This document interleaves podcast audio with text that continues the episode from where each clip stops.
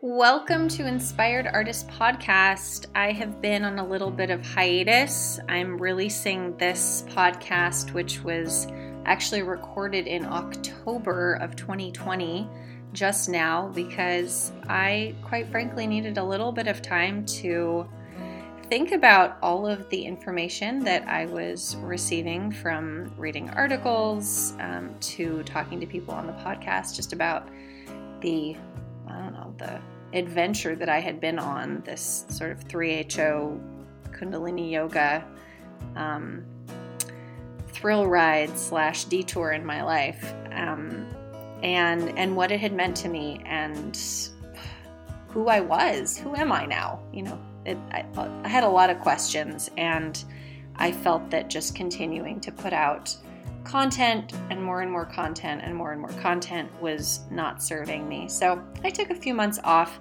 and I'm going to release the podcast that I recorded um, before I just decided I could no longer, um, because I can again. So this one is with Guru Nishan. Um, she now has her own podcast, which she started, which is excellent. Um, definitely if you're interested in, you know, the stories of three H O and Yogi Bhajan and all that stuff. It's called Uncomfortable Conversations, the Untold Stories of the three H O Kundalini Yoga Community. So go check that out. Um, Guru Nishan gives all her info at the end of the podcast. I will also provide links in the description. And here we go. Can't wait to share it and re-listen.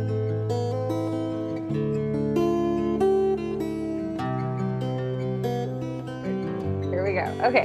Awesome. um, okay, cool. Well, I, I'm excited that I get to speak with you and see the ocean behind you. I think that's what I'm looking at in Jamaica. Yay. Ooh, I can, Yay, I can ocean. Travel vicariously through, through you. Cool. So what do you want to talk about, Guru Nishan? Yeah, you know, good question. I, I thought that uh, maybe we would just start having some conversation around conversations. Yeah. Where do we start? What are you, you said you were writing. Do you want to talk about what you're working on? Yeah, I mean, I'm working on my book. Um, you know, one of the things I've realized is that the, um, the revelations and the breaking wide open of what's happened in the Kundalini yoga community and three H O and Sikh Dharma, the, the culture I grew up in, you know, these These stories that are coming out now in the public domain are unconscious memories that my body has been holding for decades. And I didn't know what it was. Um, and so when I started doing a lot of personal work over the last number of years, I started kind of excavating and uncovering just a tremendous amount of darkness that I had no idea, you know, really even what to do with. And so um, the rev- I knew a book was coming from it because it's been such deep, dark, heavy, traumatic healing level reclamation. Um, but it's only been in the last number of months that I actually really could context it like, oh, that's what that material or debris was living inside of me. So um, Yeah, I'm I'm writing my book, and uh, it's it's about my personal journey. But you know, one of the things, um, basically, my personal journey around healing sexual trauma and um, reclaiming my own sexual uh, sovereignty and my own sex pleasure and my own feeling body for myself, taking my agency back, and that experience for myself um, has been one that went in a direction that I didn't know where it was going to go. And so the coming out of it has felt very freeing in my body. And it was only when we were on the listening tours and the stories of my brothers and sisters that I was raised with that went to school in India and hearing about the women, uh, you know, reading the, of course, the report, but even just hearing the long-term stories that, that have existed. What I realized was that, wow, we have a systemic culture of silence, and shame was one of the main tools used to silence us. And this is a collective thing. And so the last eight years for me was a personal journey I thought I was on, that I was healing my own karma and you know, whatever trauma I was holding. I mean, I, I didn't really even have an idea what it was. I, I just noticed it there and I wanted to feel myself and I couldn't. And I was like, what the hell? So I kept digging, digging, digging until I could feel my own pulse. So seeing this level of abuse is, um, has really like cracked me wide open. And it's just made me realize that the predators that have, were living in my body were literal memories of abuse that happened to other people in my community, yeah, around me. And just like when we play mantras in the environment and we're, you know, we're absorbing a consciousness, this abusive consciousness was also permeating our environment.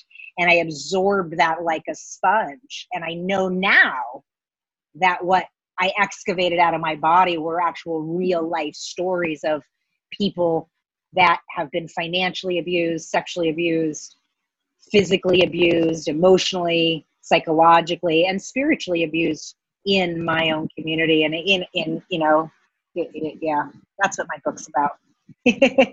That sounds like, that sounds like a lot to work with. So it sounds like you have enough to write quite a bit. Well, you know, the thing is, is that for me, it was all just about wanting to feel good. You're like, how come I can't notice, you know, when I started practicing Kundalini yoga, I didn't do it because I wanted to be a teacher. In fact, I had lots of reasons why I didn't want to be a teacher. And I ran from being a teacher, and unconsciously, I didn't realize it, but I was playing out a, a really deep pattern that comes from our community, which is where there were business people and kind of the elite hierarchy of our community. And then there were kind of yoga teachers and kind of the peasants or the, you know, the servants that built the companies and in different lower capacities. And unconsciously as a child, I absorbed, wow, I don't want to be a yoga teacher because I can't make any money doing that. And if I do want to make any money, I need to learn business, mm-hmm, because the business people made money. And again, I didn't have those thoughts when I went into business for myself, but I realized now I was unconsciously playing out uh, stories that had, you know, had been implanted in me and without awareness, so to speak. Yeah. You know? You know, what's so interesting for me as you're talking about this and I'm thinking about is that when, when we watch a documentary about a cult or we, you know, listen to somebody's story about their abuse or trauma or whatever, we're coming at it from the perspective, like where they've already realized that that's what they've experienced. You know, like we're watching the documentary, obviously the person who's recording it is realizing that this was an abusive environment. But when you're growing up in it, I mean, there, there, there's like, that's normal, you know, that whatever you're brought up in is normal. It's not only normal, but our nervous system actually gets regulated to that early childhood abuse. And so that's what I'm realizing has been so, so traumatic in my own body. Like, yes, I've done a lot of work since two thousand twelve. Really what happened was in two thousand twelve, a business that I had built for about a decade came crashing down, and I immediately recognized a pattern. And I felt it like a soul, what I call a soul pattern. And it was this weird familiarity, like this is familiar. You know, I was ostracized and I was being kicked out of my own business, and I was, you know, people that I thought that I was really lo- that were were loyal, and my family were were now turned against me and wouldn't talk to me. There was just all these things, and you know, instead of taking those things, it's like, oh my God, all this is happening to me. You know, I was overly in my positive mind because that's kind of, that's been my default mechanism of handling long-term systemic trauma. I, I didn't realize it was my positivity that was saving my day, right? Among lots of other new techniques that I, I learned for survival, right? Um, but when I woke up to that, I was like, wow, this is familiar and I'm repeating something here. And instead of, you know, moving on to build another business, I realized, wow, I'm being asked to go inward and figure out what, what this is really about. And I had gotten a vision of what I was supposed to do next, but it was very clear, you know, in the vision, like you're nowhere near the person you have to become to deliver that or bring that to the world. And the work you need to do is internally. And, and so I knew I had a lot to grieve. I had built this business for a decade. So I had grief. My self-esteem was tied up in that business. My sense of identity when it came to being a successful woman, leader, entrepreneur was all tied up in that business, you know, and because of my yogic background, I knew that wasn't my real identity, but I couldn't shake the familiarity of it. I was like, gosh, there's just something interesting here. And it did remind me of growing up where, you know, I wasn't not privy to the fact that there were cultish behaviors in our community. My mom left very early and she was ostracized, and because she chose a different sort of sexual orientation, she's bisexual, and, you know, she was ostracized for that and made out to be the crazy bitch because she felt her feelings and had anger about, you know, no, you can't send my children to India, stuff like this. And she spoke up. She had a voice. She had a sense of agency because she left in nineteen seventy-nine. But that's confusing as a child growing up in the Dharma, you know, because here is your whole stable way of life, and then here's this. And so you just, you learn to play the act of loving both. And by fifteen, there was enough hypocrisy happening around me, you know, people sleeping around, affairs happening, you know, there was the kind of elite energy, all that was there. There was kind of, you know, bad business practices, like these things kind of were whispered through the community. You know, it wasn't a secret. If I'm fifteen and knowing these things, you know, they exist. And I kind of assumed that people knew things.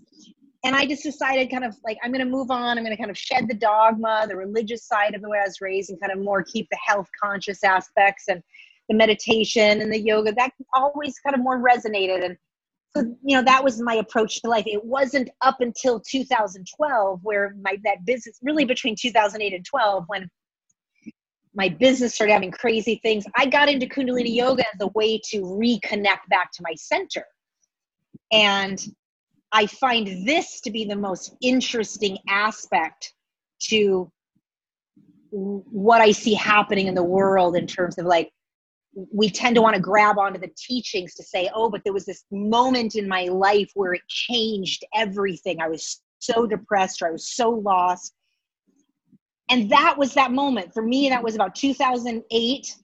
I decided to take teacher training with Krishnakar because she was the closest embodiment to my father, who was coming to me in my meditations in the midst of this chaotic moment in my business that was falling apart. And, you know, the thought that I go back to my origin source, right, to get on track. Now, that didn't seem too far out, because I thought that this was an amazing science and technology that helps you become more aware in the dark, right? Like, so that made sense. But when I started going through it, you know, there was things I noticed, and things I noticed in me, and things I didn't want to do, and wondering, wow, why, why are they promoting, you know, covering her head, or reading Jepji, or seek seek scripture, or I just didn't understand why what felt like to be like a marketing funnel into Sikhism.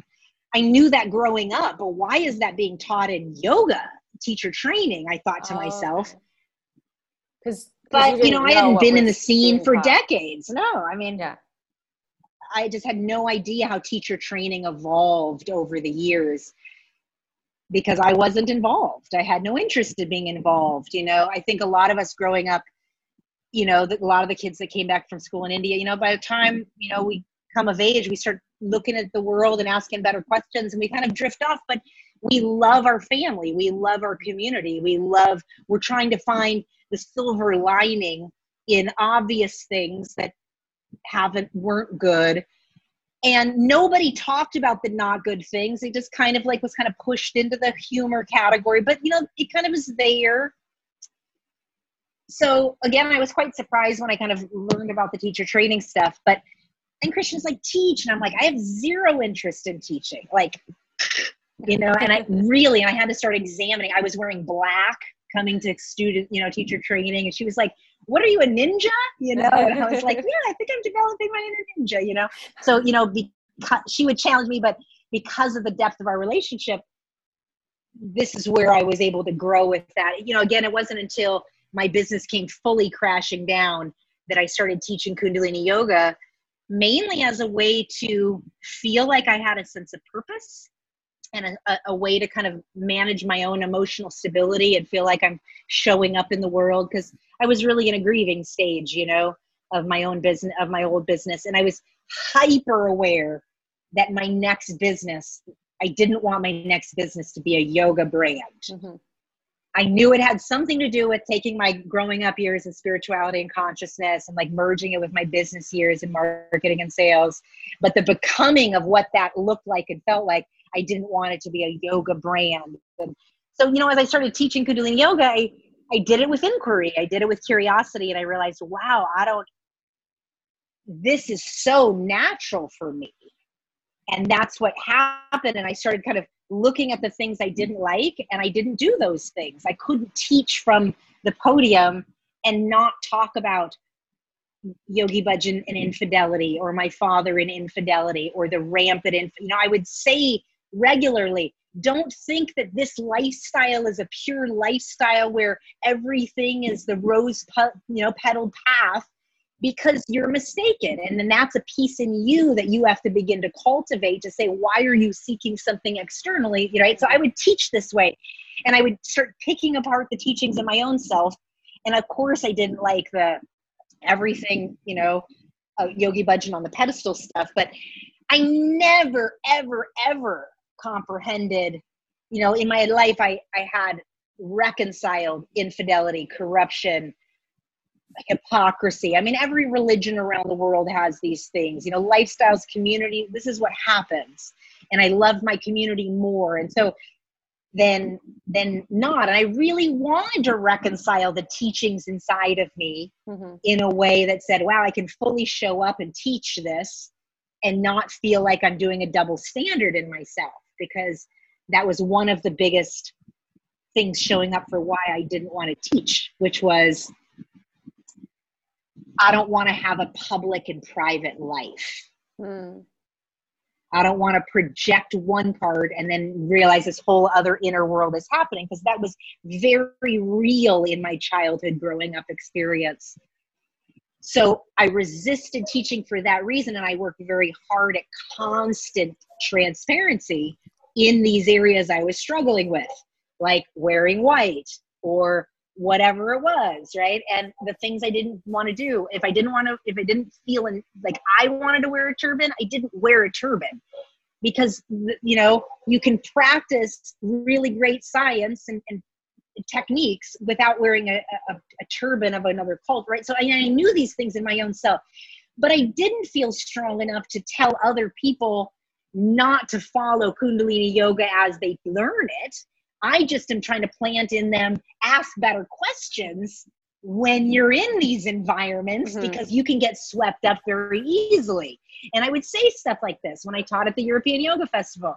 These are things I would talk about. And my body of work when I started teaching Kundalini yoga was about the lower chakras. It was about feeling the dark energies, the the, the places we've been violated and manipulated and hurt and and don't feel safe, and like really dealing with the, that area. And I know now is because unconsciously I was trying to actually work on that in myself. Like I realized at one point I couldn't feel my own emotions. I knew I had anger, but I couldn't feel the anger. And I started inquiring my myself, or, you know, becoming, you know, inquiry about it in myself. And the message I got was, you have to stop practicing Kundalini yoga. Mm-hmm. And I'm like, and I didn't get it in relation to like, in order to feel yourself, it was more like, you're over cultivated in this practice. Your will is overdeveloped. You can't feel your own belly because it's too strong. Mm-hmm. So I noticed it in small little chunks, like what's going on in my body? How come I can't feel this? What's, you know, and yes, Kundalini yoga would make me feel good, but it wouldn't necessarily help me access more of myself. Mm-hmm. So what to you, and so I noticed that is, what's the difference between like how you would feel an emotion now and how, how you used to? I'm, I'm a very feeling person, so it's very difficult for me to, to comprehend. Like when you say I couldn't feel my anger, what, what is that? What does that feel so like? Anger. So yeah. So, um, it feels like really tight muscles, really contracted digestive tract. Um, it feels like like um, fire moving through my body, heat in my body, but having no emotional as- association with anything.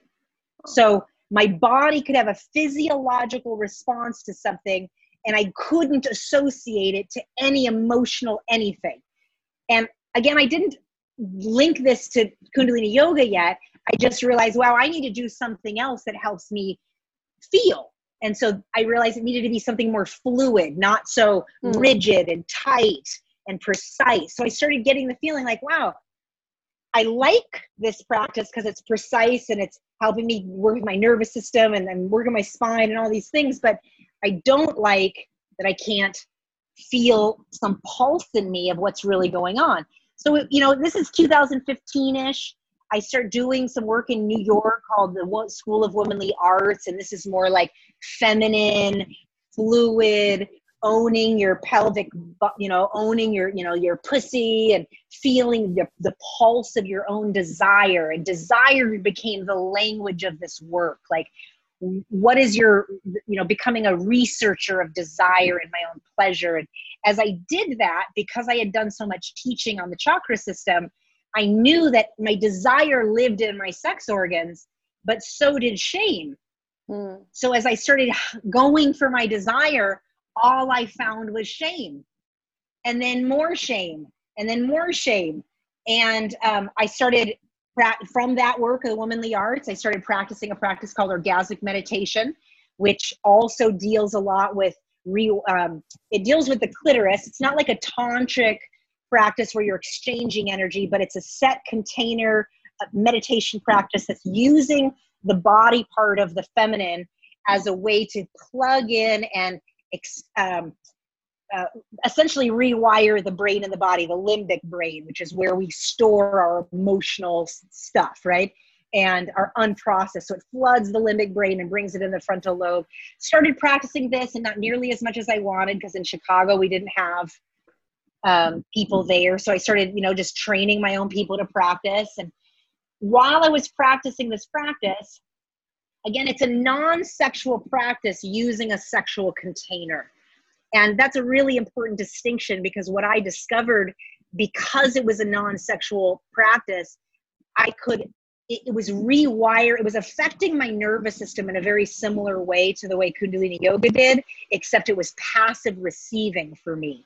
It was about just noticing sensation, not doing anything. Um, so that was one practice that really helped. Another one was transformational breathing. Again, not doing anything, laying on my back. There's lots of names for that, but it's like holotropic breathing, all sorts of yeah, different breath I, practices. I do that. Um, you you know uh, Dedham Freed, who's now Diane. Um, she she mm-hmm. leads people. Yeah, she's starting. Yeah. Yes. So she started uh, doing that training when I was in Phoenix. Um, and so we had talked about that. That also got me into like heavy awareness. Whoa, there's all this energy stuck in my belly and I couldn't feel. And I it, literally all the practitioners were like, I'm not getting into my heart. It's all staying down in the lower belly. And it was all just like, there was so much bubbling up for me, but I didn't have any memory of abuse that happened to me. It was just kind of collective energy that I thought I was moving. Like, this is my soul healing in whatever way. And um, now I know that I've really been suffering from P T S D most of my life. And that as a culture of our body of culture within our community, we got taught to deny our emotional body. Number one. So everyone in around us, every adult, nobody's feeling their emotional body our whole life. And, and this is the clincher. And what I was talking about a while it's ago not was even a, a body. It's not even one of the ten bodies. I mean, as you're, as you're saying that. The emotional, exactly. Right. It's out of the ten bodies. It's not right. even one. Exactly. And that was also troubling. I was like, my mom made me aware of how disconnected our the emotions were from our, our community from a long time. But I didn't know how disconnected I was from my emotional body. Mm. I knew on some level, but I didn't understand the level of training we had had for that. I felt like I, you know, that if something made me angry, I would feel my anger. Like, I truly believed that about myself. I believed that if there was something to be angry about, I would have been feeling it.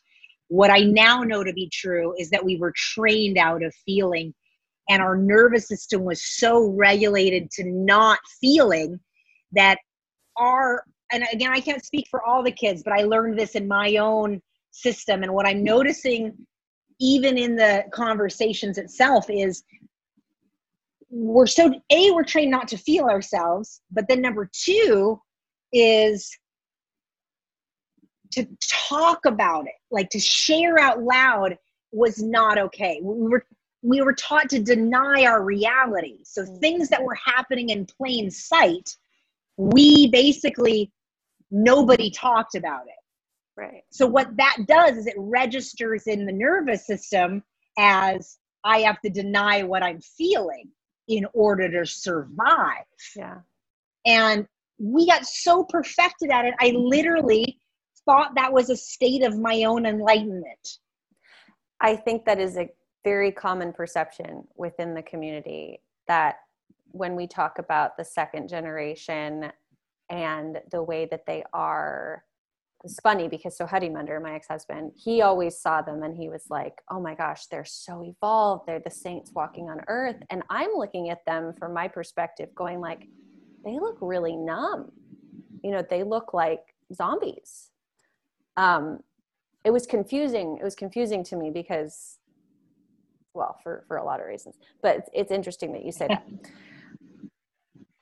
And I, I do, I think that, and, and that is why I think one of the most important things that we're dealing with in the world today is we, you know, people want to move on, take Yogi Bhajan out of the teachings and carry on as if the teachings are that, are, you know, are only full of light and profound healing. And, you know, mm-hmm. Absolutely not. You know, there's, there are within that body of work, there are predator practices that were used as a way to stupefy and brainwash fifty years worth of people, you know, and have generations and generations of children born into this. Are you talking? About, I, yeah, go ahead. Oh, I'm curious. Are you, when you say that, are you talking about more the humanology practices, or do you think like certain kriyas and meditations were actually designed for that purpose? I don't think, you know, I don't know anything. I know that we have to be willing to look at the very teachings that were being practiced to keep people from not noticing what was happening around them for the last fifty years. Yeah. So, you know, when it comes down to breaking the, the, the, the teachings down, you know, I don't think he invented any of this stuff. I think it all comes from, it's slices of truth that come come from real sources of truth, and that what makes a really excellent high demand group leader or cult leader is someone that is charismatic, that can take real truths, fragments of truth, and splice it together into a new sense of identity.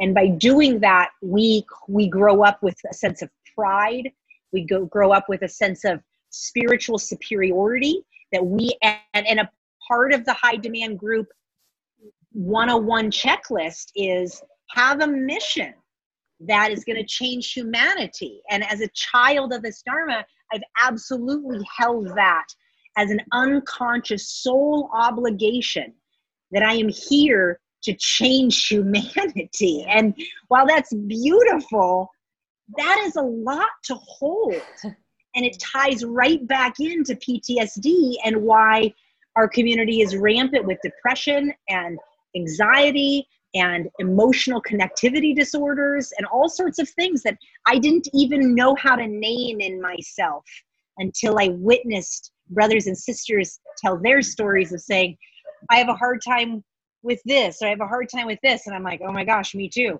Oh my gosh, me too. Oh my gosh, me too. And then suddenly I'm realizing, wow, this is systemic. This yeah. isn't just my personal story or their personal story. I'm, I had a, a question about that, but no, oh, about the mission. Um, no, it was, it was a comment. Uh, I took, I actually ended up taking like a little seminar with Matthew Remski, who, who was kind of active in the Premka group, and he, his, his body of work yeah. is all about cults and, and, uh, high demand, high groups. demand groups. Um, and one of the things that he said in the seminar that I'd never considered is that, yes, you have a mission, but when you look at the actual work of the group, it looks very different from the mission. So it, for example, he's saying like the, the, you know, people are taught we're saving the world, but on a daily basis, you're making food and massaging Yogi Bhajan's feet, you know, which is not saving the world. It, um, so I, I thought that was really interesting. It's like, we, we have this very big, yeah, we have this very big mission statement, but when you look at the actual work, it is very different from what people are actually involved in. So a lot of things I've never considered. But yeah, I mean, I found the readings on high demand groups extremely helpful in seeing myself more clearly. Um, it reminded me of a book I read back in like two thousand sixteen called It It Would It Could Never Happen to Me. Hmm. And it's a book for um, children of, of alcoholics or codependent parents. Okay. And, you know, I, hi- I highly recommend all, everyone to read it. Like, it was so eye-opening at that time to be like, whoa, I do that. I do that. I do that. And, and realizing, wow, this isn't just me, you know, this is a result of growing up around, you know, ab- you know, abused or addicted parents. Right. Yeah. And so again, I was kind of reclaim thinking I'm reclaiming my personal experience in life. I would have never put it to the fact that, wow, my culture is, you know, is a systemic cult. You know, I, I really did try to hold it as much in the highest light because I loved the technology. And in fact, this is so funny to me, and you'll appreciate this because, you know, I was teaching in in, um, in Phoenix. One of the things I used to love about promoting Kundalini yoga is that it was prescriptive. You didn't have to think, right? You just got to like, if you need this, do this. If you need this. And now I realize, wow, that's a part of the, the, the predatory nature of what makes that practice disconnect us from ourselves, not actually connect us to ourselves, is within it. There's so much very subtle teacher, student, predatory, not trust your own body, because even all, you know, the women, the sex teachings, these things never made sense. They're not housed in real physiological, biological principles. Right. And, you know, I'm a child not having sex yet. And I knew that. I'm like, something's wrong. Right. But you, you, again, who are you to be like, yeah, that whole, that, you know, so you, you just do the best you can to reconcile it within and carry on. Um, And this is why my story is a sex reclamation story, because I learned, wow, I'm not a slut. We got slut shamed for being in female bodies, not for wearing sexy clothes. Yeah, we were told if we wore sexy clothes that we'd become a whore. You know, we were told all sorts of things. And then meanwhile, that's, I think, what makes this abuse that much worse. And that's what makes the silent culture happening right now that much worse. Is like, I literally watched The Deniers. I read the whole fir- first part of the A O B, and it was literally like, it literally felt like the feeling of that narrative was living in my body and my psyche most my life. Mm. And then suddenly I read it and I'm like, I recognize that. That used to be in me. I used to carry that much shame in me, thinking that, oh, he could read auras, all these, you know, that story, that that perpetuated story was was and is the normal. And so that's why this process of speaking out, A, it's revolutionary for our community. Never in fifty years have we spoken any of our personal pain, much less collective pain, to anybody. Mm-hmm. Wow. You know, and and then on top of that, we know in trauma that when you speak to it, it can actually bring up more memories and trauma. When you hear somebody else's story, it can bring up more memories and trauma. So if we collectively don't know how to feel what's going on, and then this stuff comes up, guess what we don't want to do? Talk about it. Yeah. Yeah. So it's a perpetuated cycle of silence creation, where we actually become responsible for holding the silence, because if I speak out, I don't want to hurt my friend, my my neighbor, my, my sister, parents. all of, yeah, you know, it's it's very convoluted and very complex, and I believe very intentional. what we're seeing with the India kids and all that. This stuff didn't come out of nowhere. The attachment theory stuff didn't come out of nowhere. These things were intentionally used, and the teachings have this predatory stuff in it. Yeah. So unless we dismantle the work to say, okay, what's actually housed in physiological, historical, external truths, and what was coagulated together to create a body of work where he could then run our parents and have generations of people that he could basically groom and sexually abuse. Yeah. The prescriptive thing is super interesting, because that was also appealing for me when I first got into Kundalini yoga. I had been doing, you know, like vinyasa and, and stuff like that. And it, it always seemed, it was a little bit more like how I am, like more flowy and um, flexible and whatever. And Kundalini yoga was, I think I, I must've like wanted some sort of structure and um, somebody to tell me what to do. Like I didn't have that. That's right. So, but what's, what I find like the flip side of it is that you, yes, you, you, you have this predatory relationship between the teacher and student, but there's also this shame that comes in, because if you have one of these ailments and you're not doing your sadhana, or you're not doing it enough or at the right time or whatever, or with the right intention, whatever you're using to blame the person for their, their ailment, you're saying, you know, well, here you have this tool at your fingertips that you're just not utilizing it. Um, Well, it could be that I just didn't do my sadhana. Well, it could be I need X. And it just keeps being another could be, you know, this or that. And that in and of itself, like you're saying, it's a it's a thread that's so interwoven in the culture and in the, in the I say in the teaching culture, because what's happening in our community is one, hey. Visitor, keep, keep going. Um, you know, within our community, there's lots of complex issues. I think one of my bigger concerns is, you know, to move on and just take, you know, teach Kundalini yoga as if, you know, I've seen the marketing strategy basically of now, you know, Kundalini yoga to help you with your trauma, you know, Kundalini yoga to include people of color, you know, it's like, oh, suddenly you just jump on the bandwagon of these things. And that's frustrating, because there are real abuse stories of our children that were raised like me. I wasn't sexually abused in our community from Yogi Bhajan. I wasn't sent to India and abused in these capacities. When I talk about holding abuse, it's not mine personally. And I think that's what I want to stress mostly, is that as a collective, things happened around us and obviously to us for so many. But I believe that so many have no idea the things that took place, because we don't know how to talk about it. We're so trained to hold, hold it together, to keep up, to be strong. And it's, it's not, even if we want to feel ourselves, it's a tough one. And you know, that's a really hard place to be. For sure. Yeah. Yeah. The, Yeah, sorry, I have, a, I have a puppet friend who's joined me. Um, yes. The feeling, it's interesting that your, your uh, path to ask better questions, as you said, um, originated from this not not feeling or recognizing that, you know, that you weren't you weren't trained or taught to to feel your feelings. Um, for me, it was it was similar too. I I grew up.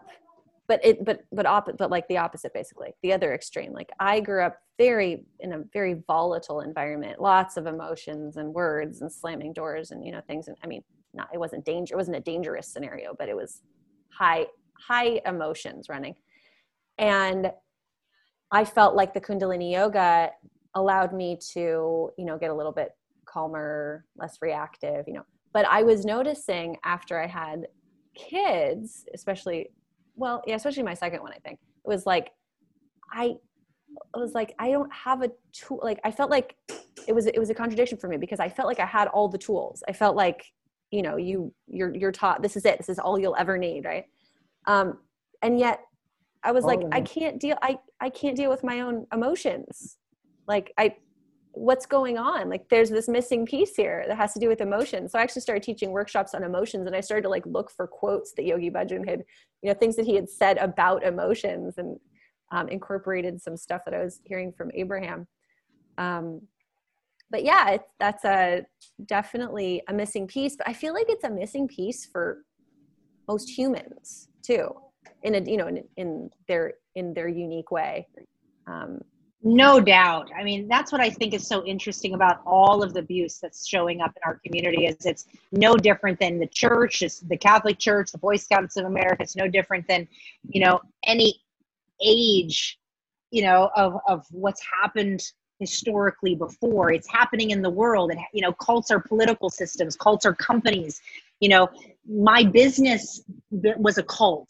You know, no wonder it was so familiar. I didn't name it that, but it was, it was one, and, and it was very evident of one. So, you know, these issues, these things exist everywhere. I, I think the danger that is faced within spiritual predation is that there's a psychosomatic impact that when spiritual, when, when your spiritual and psychological faculties are used in very manipulative ways to enhance a, a body of work that's promoting itself as pure, you know, because you then are seeing yourself in contradiction regularly. I feel this way about myself. I can't tell anybody about it. I'm supposed to be very bright. And so, you know, what do we do? We, we create unconscious trauma response patterns to show up the way we were supposed to show up. So, in, you know, if you're in an environment where emotions are everywhere, then you might be become a placater, right? You start placating to the environment to make sure that maybe really wild emotions set you off. So you want to make sure to keep everything settled. We create trauma response patterns based on our earliest child environment, childhood environment. This goes for every human being with a nervous system. So, you know, this is the number one thing. I'm so grateful for the way I was raised because I grew up with a consciousness and an awareness that I have a nervous system and a glandular system. And most people in the world don't learn that. And I think that is by far one of the most profound things to me because it's helped me in my own trauma healing process.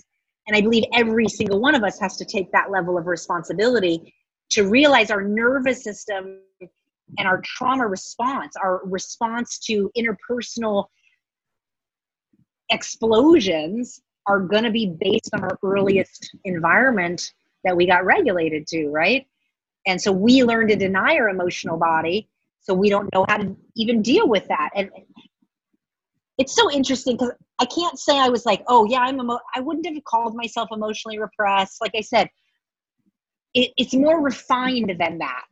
Yeah. It's, it goes, it's so default that we, you know, that what you're talking about, that numbing, it literally is a state of P T S D numbing that we, we thought we were in compassionate heart consciousness. In, at least I did until I was like, oh, actually I have P T S D. I, I, I didn't know that. What is that awakening like? Well, I mean, for mostly, mostly I'd come through so much of it, you know, mostly I'd already, I was already stabilized by the time, you know, this past June and July when the stories were really coming forth, or May, I had eyes to see this stuff. Now I had cleared so much shame out of my body. I had reclaimed a sense of my own sexuality as mine instead of housed up in the abusive nature of where it had come from. You know, I, I had a sense of my own body as belonging to me, so I could feel what was going on. So then I read a read a letter or heard one of their testimony, and I'm bawling, and then I'd feel the anger, and and I learned tools to process and deal with rage, move my body, tone, you know, create sounding. And and this is why I know the teachings have truth in them, because the nervous system, the soul nerve, the vagus nerve, these are all things that each and every one of us can learn to connect with, relate to, and learn about. We can learn our unconscious physiological trauma responses. Every one of us, no matter our childhood upbringing, no matter what we've been through, no matter if it happened to somebody around us versus to us, we all hold both personal and collective trauma. Mm-hmm. And it shows up differently in different people. You know, people can have psychological issues and it can show up as physical ailments. You know, we can have physical abuse and it can show up as psychological abuse, you know, the mind-body connection. We know this. So I, I think that's valuable, but to just say like, let's take these teachings. I think that the teachings themselves were used as abuse to so many. And I know that there's a bandwagon of yoga students that just want to be like, yeah, but it changed my life and I'm going to keep that. And bless your heart, do whatever you want. But my, I guess the thing I would put out to you is be willing to have a conversation. I think anybody teaching Kundalini yoga should be willing to have a healthy, honest, and grounded conversation about predatory behavior. Yeah. And if that can't be had, you'll feel it. Yeah. Yeah. You can tell if a teacher will not talk about predatory behavior. So I think pe- we need to equip people to ask better questions. We need to cre- equip each other to say, I have a nervous system. My trauma lives in my nervous system and in my vagus nerve. I can learn how to connect with it, and doing breath practices and doing postures and doing certain things. These are a part of it. Sound, as you know, right? Sound helps. The, we have to learn the ways to unwind our own trauma so we can each beginning begin to feel what we were taught not to feel, because that's the place where we get to go in and heal. Yeah. The... The question of whether or not to take Yogi Bhajan out of the the teachings, I know it's going, I don't know if it's still going on, but it must still be. But it, it was such an interesting question to me, because I felt like in I felt like I always wanted three H O to be more transparent, K R I. I wanted them to, because I'd heard I'd heard rumors of certain things, I guess, you know, it's like coming back to me. Um, and and I was like, why don't they just talk about it? Why don't they just say like, yes, Yogi Bhajan has been accused of this, but you know, we still feel that, you know, whatever, whatever the, their stance is. And it could, doesn't have to be like a company policy. It could just be like an individual thing, willing to, you're willing to have a conversation like you're saying. But I was, I was feeling like the teacher training, what a great opportunity to actually teach people about cults, about, you know, spiritual manipulation, about, you know, like what, what a great abuse. Yeah. yeah, abuse. What a, what a wonderful uh, forum that could be had here. Like if you take him out, that's like taking, that's like keeping him. That's like what, what they used to do is they kept him, they took out his past. And now it's like, we're going to take out his past and we're going to take out him and we're going to keep this, you know, at, at some point, you know, at some point it's like, um, yeah. Anyway. Yeah, I, I agree. I find it to be quite a shame. Oh, you're frozen. Oh, am I here? Am I back? Um, I agree. You know, I, I find it to be quite a shame. You're back. That was delayed. Can you see me? Yeah. yeah. Yeah. Yeah. Now I can see you. Yeah, I find that to be, um, you know, quite a shame. You know, I, I, I know that it's a money-making machine and people just want to carry on and keep, you know, focused on that. And I find that to be a real disappointment. I would rather see healthy conversations being had, right? And there are really good teachers that are choosing to have, you know, better uh, approaches, I think, within their own approach. But um, as a collective body like K R I, I, I'm, I'm seeing it as just kind of a, a long-term pattern of the whitewashing, of kind of brushing it over, like you're saying, just remove them from this and let's carry on and let's ride the bandwagon of uh, Black Lives Matter and make sure to add some more people of color into our images. And, you know, there was even a recent, um, you know, after the A O B, re- A O B report is delivered, um, you know, we, you know, we find out that they end up doing a, paying a P R company to flood the internet with thousands of positive articles about Kundalini yoga, so that they can stay ahead of the stats of searches. So they literally had a PowerPoint where they're listing the, the, the, you know, Yoga Mag, like what magazines have published negative articles and then what lawsuits are kind of brewing.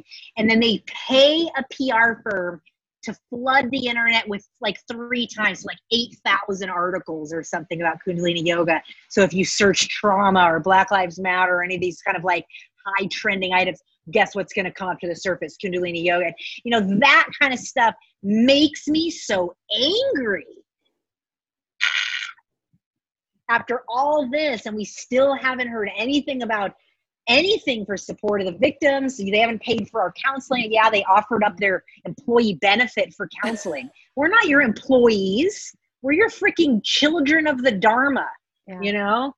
It just, anyway, so it's like, I feel like on one end, there are really good, caring, good people in some of these positions, which has been the case for decades.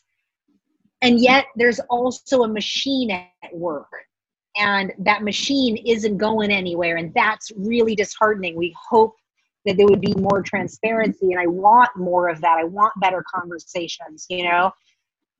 But even my, you know, even my conversations with Krishnakar and her letter to the public, very disappointing.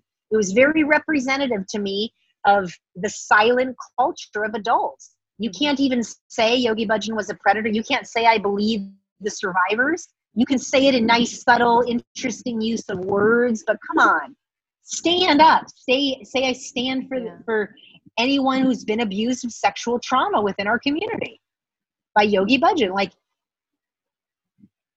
the silencing, I think, is so detrimental to our psyche, and, and, and we don't understand just how much it's tied into why we can't feel ourselves beyond what we were taught to feel.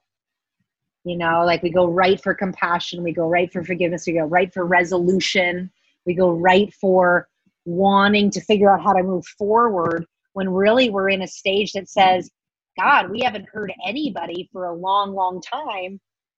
How about we listen? How, you know, how about we keep encouraging people to come forth? And it's because there's obvious denial still in place. And that's not a safe, conducive environment for any one of us that have grown up with this Dharma to speak our truth. Yeah. It's, it's the much less been sexually abused by Yogi Bhajan directly and stand up and speak your truth. Like that's, it, it's not a, we're not a safe community to do that. And we can't promote ourselves as the yoga of awareness, the compassionate, you know, transitioning to the Aquarian age. If we can't hold people who've been abused from our own community, we can't even acknowledge that publicly as a collective Dharma. We can't hold our own, you know, there's something seriously wrong. And if yoga students aren't reading these reports and, and ask, you know, it's because they want to just ride their great catalyst moment of where this technology helped them so much. And while I appreciate that, your nervous system holds memory. And I guarantee you that's a trauma response in and of itself. Mm. Ooh, well, yeah. Um, it's, you brought up the European Yoga Festival. Um, what I find interesting about that community as opposed to the American community is that there's a lot less of the lifestyle taken on in in the United States. Um, maybe because we're, we're a younger culture, the, the Europeans feel, I think they feel like they have a sense of belonging in their culture already. Maybe they don't search for, for that in like spiritual communities as much, although there are those who do. But I, I wonder, I wonder about that, because th- they don't seem as, as interested also in, in his life. Um, I was teaching a, a class for a community, an online community in, in Russia after all this was happening. I was like, I really don't want to teach yoga. I'll chant with you, you know. Um, but I was telling him, I was like, you know, I'm having mixed feelings about this. I ended up just saying, I, I can't do this anymore. Having mixed feelings about this. It was like, well, this was all coming up at the beginning. Um, mm. uh, cause of, you know, the information that's been coming out about Yogi Bhajan. He's like, oh, you know, nobody here really, um, we all trained under somebody in, in Europe, and we don't really, we don't even really talk about Yogi Bhajan. Um, a, there's a very different relationship, I feel like, there. Yeah, I mean, I, again, you know, I bring up, how do we practice a body of work from somebody who's a known sadist predator, you know, without examining how did, how did five generations not notice what was in plain sight? And what if the answer to that exists within the body of work called Kundalini Yoga, as taught by Yogi Bhajan. And I think it only, you know, the answer when I was at the European, we not notice. Is that what you're saying? Yeah. How did we yeah. not notice? Yeah. That meaning that, you know, what if the, the practice is actually disconnecting, not connecting us to our actual center, and it's giving us an illusionary experience of being really connected, but it's actually disconnecting us from our emotional body. It's disconnecting us from our grounding cord. It's disconnecting us from our own sense of knowing and our own sense of self. And it's easy to ride. It's doing a lot though, because it's elevating our energy. It's elevating our spirit.